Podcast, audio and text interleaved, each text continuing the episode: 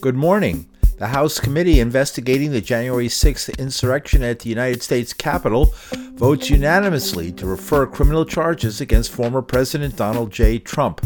But will the Department of Justice act? This is a news brief. I'm Paul DiRienzo.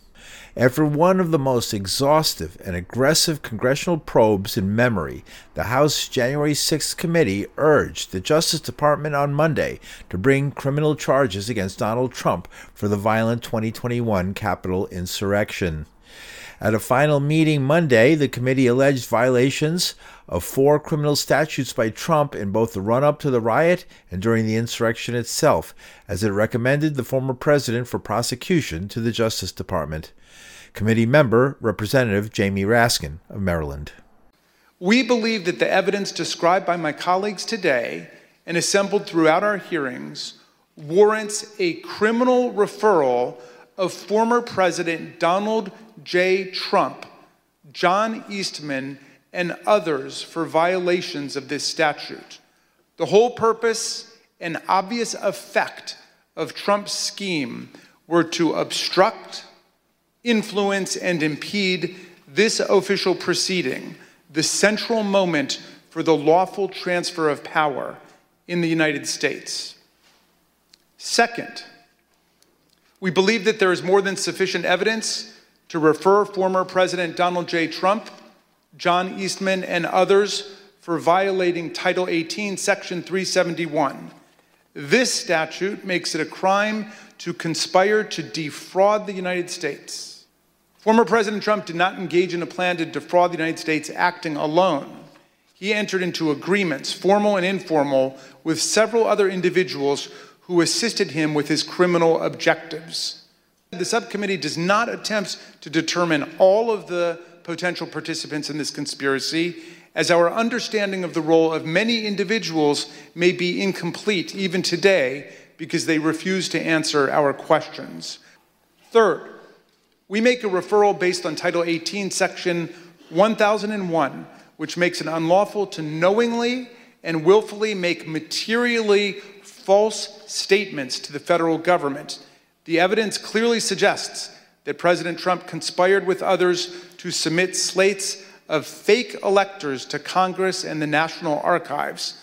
We believe that this evidence we set forth in our report is more than sufficient for a criminal referral of former President Donald J. Trump and others in connection with this offense. The fourth and final statute we invoke for referral is Title 18, Section 2383.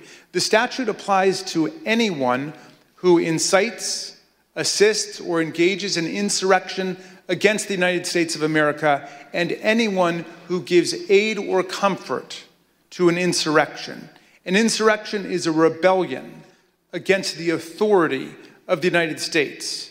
It is a grave federal offense anchored in the Constitution itself, which repeatedly opposes insurrections and domestic violence, and indeed uses participation in insurrection by office holders as automatic grounds for disqualification from ever holding public office again at the federal or state level.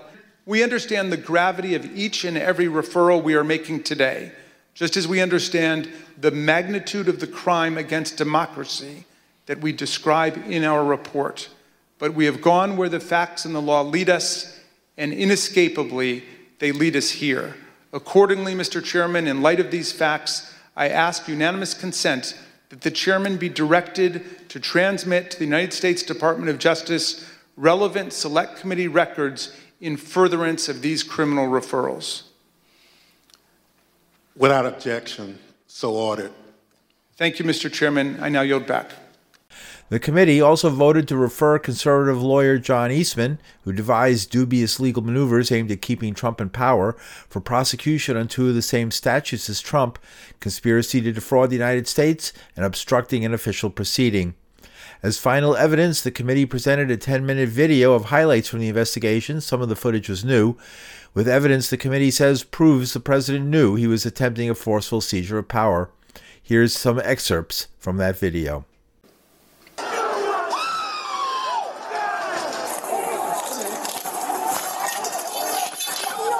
There were officers on the ground They were bleeding, they were throwing up. I, I mean, I saw friends with blood all over their faces. I was slipping in people's blood. Did uh, one of them uh, make a comment that uh, they didn't have evidence, but they had a lot of theories? That was Mr. Giuliani. And I'm going to put my state through that without sufficient proof. It's a tape earlier in the day of Ruby Freeman and Shaye Freeman Moss and one other gentleman quite obviously, surreptitiously passing around USB ports as if they're vials of heroin or cocaine. In one of the videos we just watched, Mr. Giuliani accused you and your mother of passing some sort of USB drive to each other. Uh, what was your mom actually handing you on that video? A ginger mint. Do you know how it feels to have the President of the United States to target you? The President of the United States is supposed to represent every American, not to target one. I made it clear I did not agree with the idea of saying the election was stolen and putting out this stuff, which I told the president was bullshit. Was it your impression that the vice president had directly conveyed his position on these issues to the president, not just to the world through a dear colleague letter, but directly to President Trump? Many times. You're saying that you believe the vice president, acting as president of the Senate, can be the sole decision maker as to, under your theory, who becomes the next president of the United States?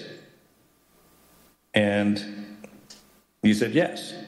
And I said, Are you out of your effing mind?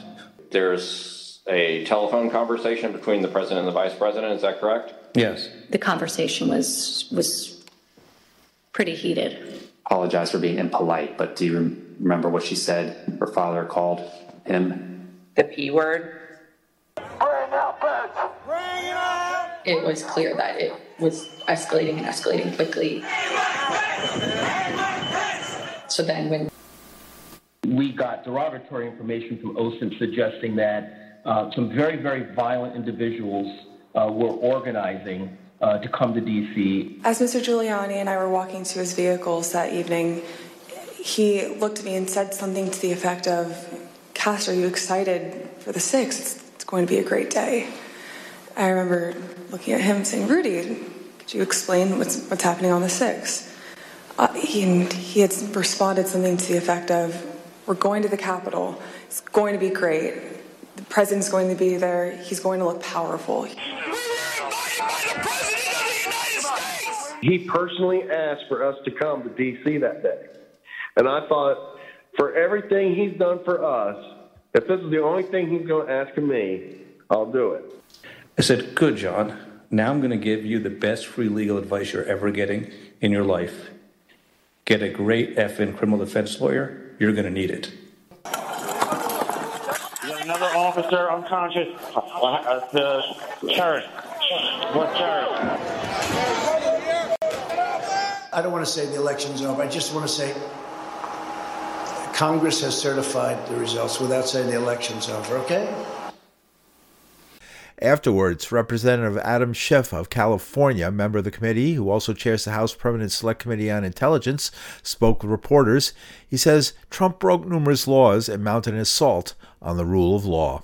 More broadly, on the issue of our criminal referrals, Merrick Garland announced at the beginning of the Department of Justice investigation into the events of January 6th uh, that he would follow the evidence wherever it leads that there was one standard, one rule of law that would apply equally to everyone.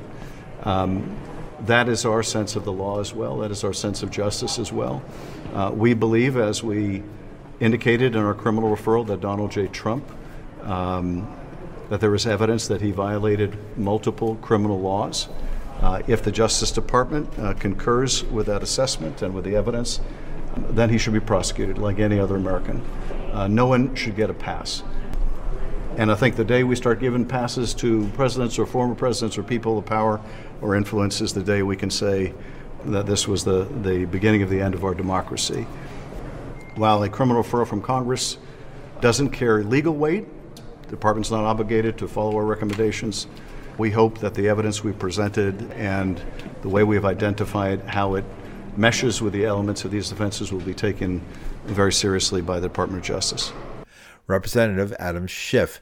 The panel dissolves on January 3rd with the new Republican led House conducting more than a thousand interviews, holding 10 well watched public hearings, and collecting more than a million documents since it launched in July 2021.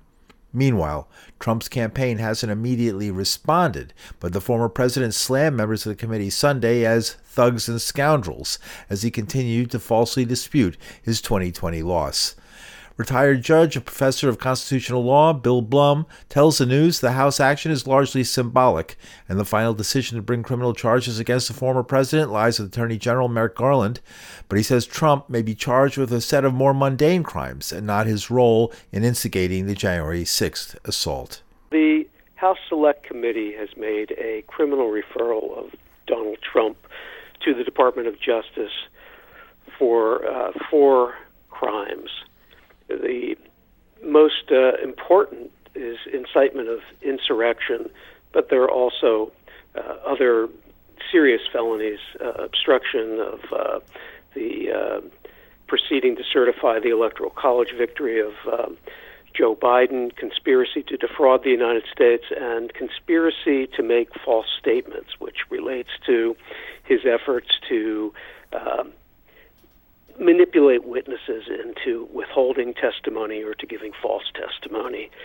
This is very important historically because it, uh, it marks the first time a congressional committee has asked the Department of Justice to investigate a former president for the commission of uh, crimes. So, historically, a very important event. Practically speaking, it's very unclear what effect this will have, the Justice Department, of course, does not have to act upon any referral. The Justice Department will make its own determination. It is conducting its own investigations. There is now a special counsel who has been appointed. And so we don't uh, expect any direct um, effects from this. The Select Committee, however, will be forwarding to the Justice Department a report together with evidence which will be useful for the Justice Department. So the bottom line is this is an historic event. There will be a report that's issued to the public.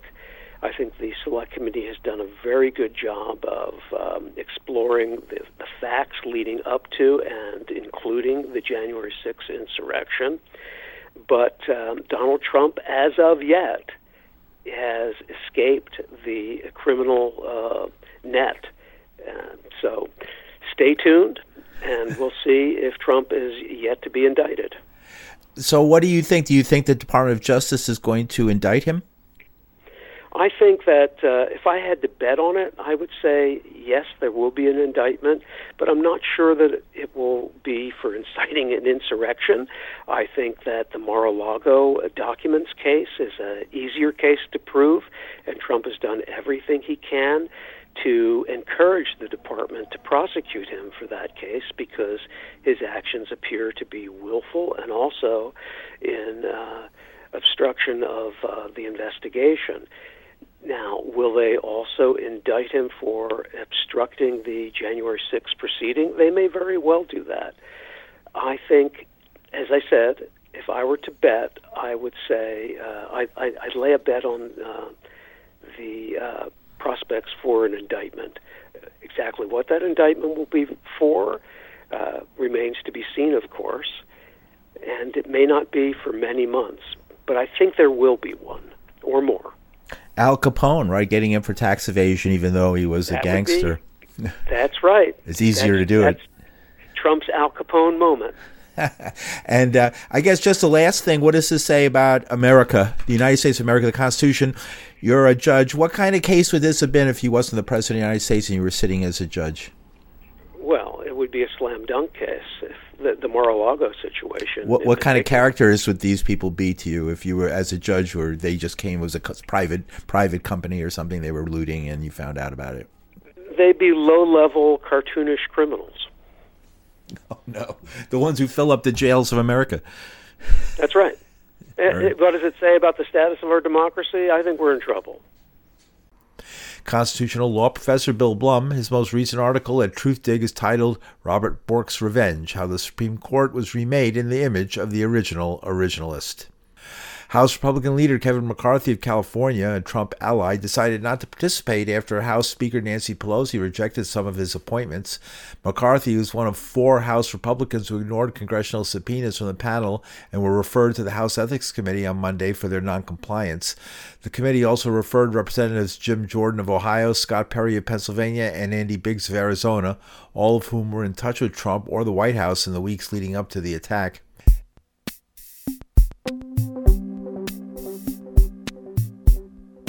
And this has been breaking news for Tuesday morning, December 20th, 2022. The news break was produced by this reporter. You can hear more of the news at pauldirienzo.com. From New York City, I'm Paul DiRienzo. Thanks for listening.